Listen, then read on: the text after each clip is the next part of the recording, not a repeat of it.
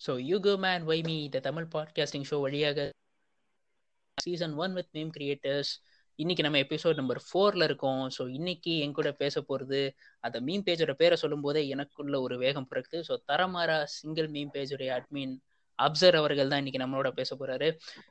சொல்லுங்க அப்சர் ப்ரோ எப்படி இருக்கீங்க? நல்லா ப்ரோ நல்லா இருக்கேன் ப்ரோ நீங்க எப்படி இருக்கீங்க? சூப்பர் ப்ரோ சூப்பரா இருக்கேன்.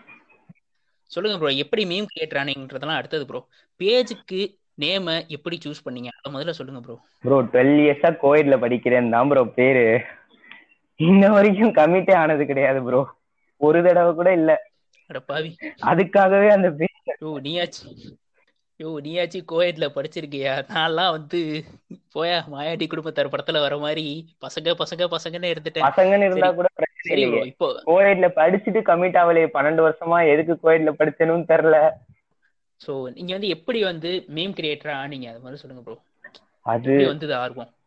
மீம் கிரியேட்டர் அப்படிங்கறத விட நான் ஃபர்ஸ்ட் வந்து ஒரு எடிட்டர் ப்ரோ வீடியோ எடிட்டர் அதுல தான் இன்ட்ரெஸ்ட் அதிகம். ஒரு லாஸ்ட் இயர் வந்து சும்மா இது ஒரு சைடா பண்ணுவோமே பார்ட் பார்ட் டைமா பண்ணுவோமே அப்படின்னு சொல்லிட்டு ஒரு last year May month start பண்ணேன். அது ஒரு வேற வேற ஒரு பேஜ் அது வந்து ரீச் இல்ல சுத்தமா. ஸோ டிசேபிள் பண்ணிட்டு ஸ்டடீஸ்ல கான்சென்ட்ரேட் பண்ண ஆரம்பிச்சிட்டேன்.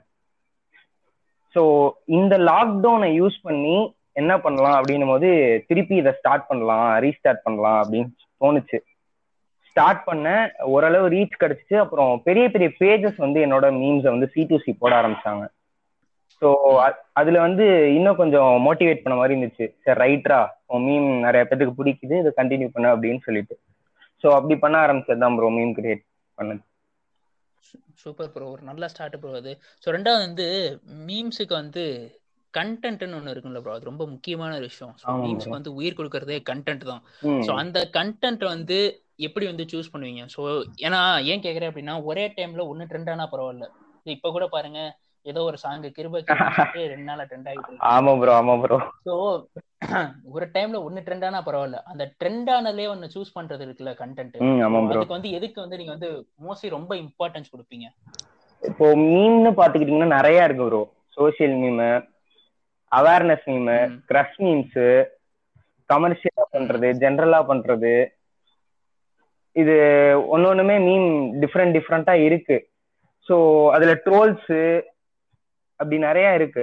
அப்போ வந்து நம்ம எப்பவுமே சொல்றேன் ஒரு ட்ரோல்ஸ் வந்து என் பேஜ்ல இருக்காது சுத்தமா. பார்த்தேன் ப்ரோ பார்த்தேன்.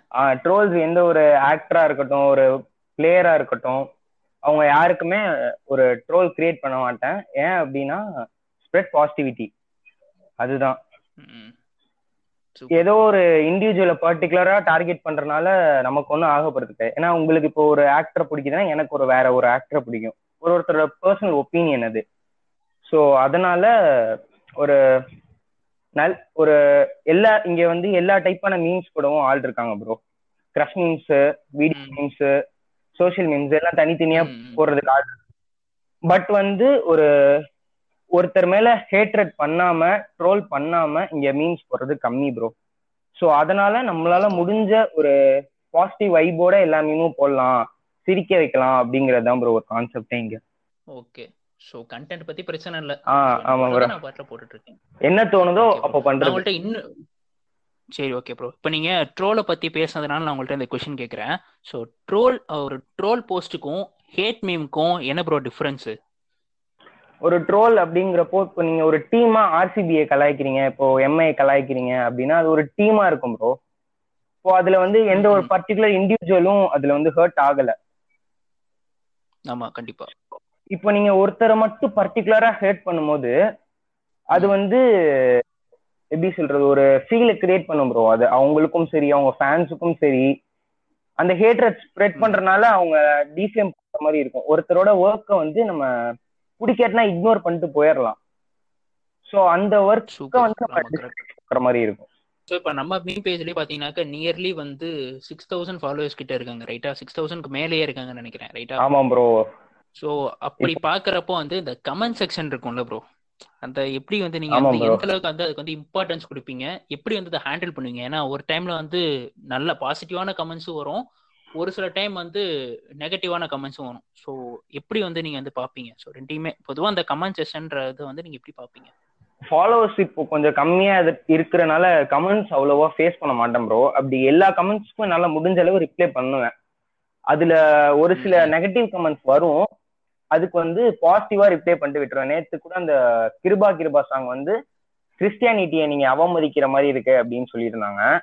நீங்க அதுல வந்து கிறிஸ்டியானிட்டியை பத்தி ஒரு வார்த்தை கூட அந்த சாங்ல தப்பா வராது. அத பாருங்க ப்ரோ சாங்கை புடிச்சு பாருங்க. நீங்க வந்து கிறிஸ்டியானிட்டி அப்படின்னு சொல்லிட்டு பாக்காதீங்க அப்படின்னு சொல்லிட்டு ரிப்ளை பண்ணிருக்கேன் ப்ரோ அவ்வளவுதான். இது பாசிட்டிவா ரிப்ளை பண்ண வேண்டியதான் அமேசிங் ப்ரோ இப்போ கண்டிப்பா வந்து ஒரு மீம் பேஜ் அப்படின்னா வந்து ஒரு பொதுவாகவே ஒரு எல்லாத்துக்கும் பிடிக்கணுன்றது அவசியம் இல்லை. இல்லையா? கண்டிப்பா யாராச்சும் எதிர்க்கிறவங்களும் ப்ரோ கண்டிப்பா அந்த- மாதிரி அந்த மாதிரி ஹேட்டர்ஸ் வந்து நீங்க எப்படி ஓவர் கம் பண்ணுவீங்க? ஸோ கண்டிப்பா எல்லாத்துக்குமே இது வந்து இருக்கிற எல்லா மீம் பேஜஸ்க்குமே இருக்கிற விஷயம் தான் அது. அதை வந்து நீங்க எப்படி வந்து ஓவர் கம் பண்ணுவீங்க? அந்த ஹேட்டர்ஸ் அப்படின்றத. அது ஹேட்டர்ஸ்னு சொல்றதை விட நீங்க ஒரு விஷயம் இன்னோவேட்டிவா புதுசா ஸ்டார்ட் பண்றீங்க அப்படின்னாலே உங்க கூட இருக்கிறவங்களே உங்களை சில பேர் ஹேட் பண்ண ஆரம்பிச்சுவாங்க இந்த இம்போஸ்டர்னு சொல்லுவாங்க தெரியுமா?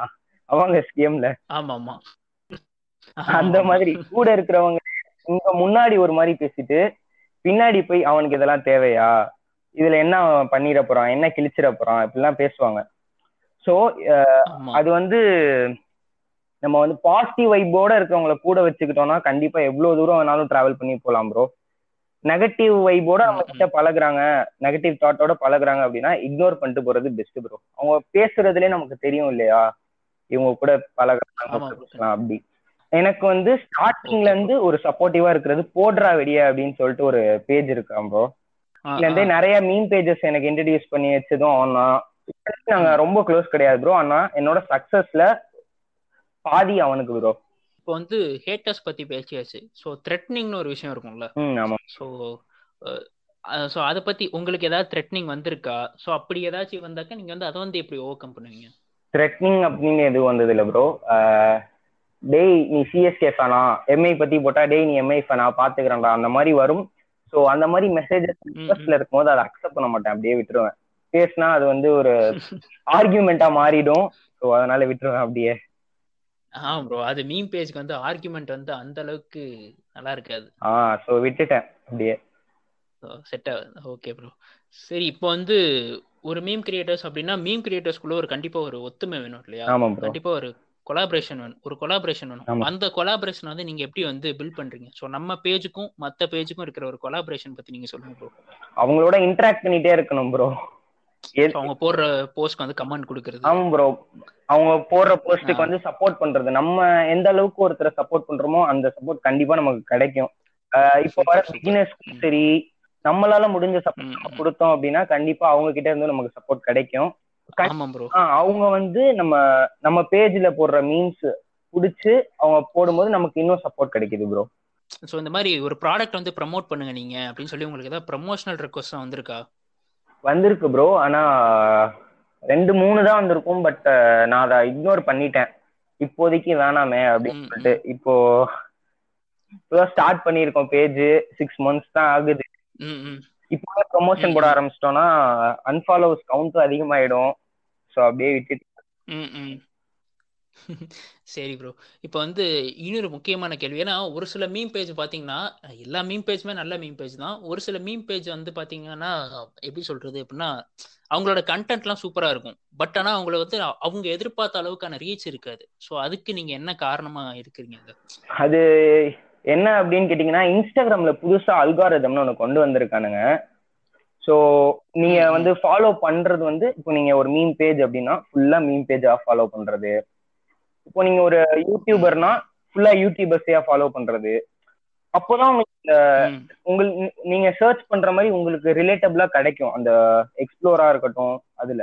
அந்த ம், ஹேஷ்டேக்ஸ் வந்து இதுல வந்து மேஜரா ரோல் ப்ளே பண்ணும் ப்ரோ நீங்க ஹேஷ்டேக்ஸ் வந்து ரிலேட்டடா யூஸ் பண்ண யூஸ் பண்ண உங்க உங்களோட டார்கெட் ஆடியன்ஸை நீங்க ரீச் பண்ணுவீங்க. சும்மா யாரோ வந்து ஃபாலோ பண்றனால நமக்கு வந்து எந்த யூஸ்மே கிடையாது. நிச்சயமா நிச்சயமா. நம்ம நம்ம டார்கெட் ஆடியன்ஸ் நமக்கு வேணும் அப்படின்னா ஹேஷ்டேக்ஸ் மேஜர் ரோல் ப்ளே பண்ணும் ப்ரோ நீங்க ஸோ நம்ம பேஜில் வந்து மல்டிபிள் அட்மின்ஸ் இருந்தாக்கா நீங்கள் எப்படி மேனேஜ் பண்ணுவீங்க? மல்டிபிள் ஈக்குவலா ட்ரீட் பண்றது தான் ப்ரோ நான் எந்த அளவு பண்றேன்னா அவங்களும் அந்த அளவு எடுத்துட்டா போதும். இப்போ ப்ரொமோஷனே எடுத்ததும் எடுத்துக்கிட்டாலும் அதுல ஷேரா இருக்கட்டும் பாதி பாதி எடுத்துக்கலாம். அப்படிதான் ப்ரோ இன்ன வரைக்கும் அந்த மல்டிபிள். அட்மின் ஐடியாக்கு போல போனா பாத்துக்கலாம். சரி ஓகே ப்ரோ ஸோ இப்போ வந்து லாக்டவுனு ஸோ அதனால வந்து நமக்கு பெருசா கமிட்மெண்ட்ஸ் இருக்காது வெளியில.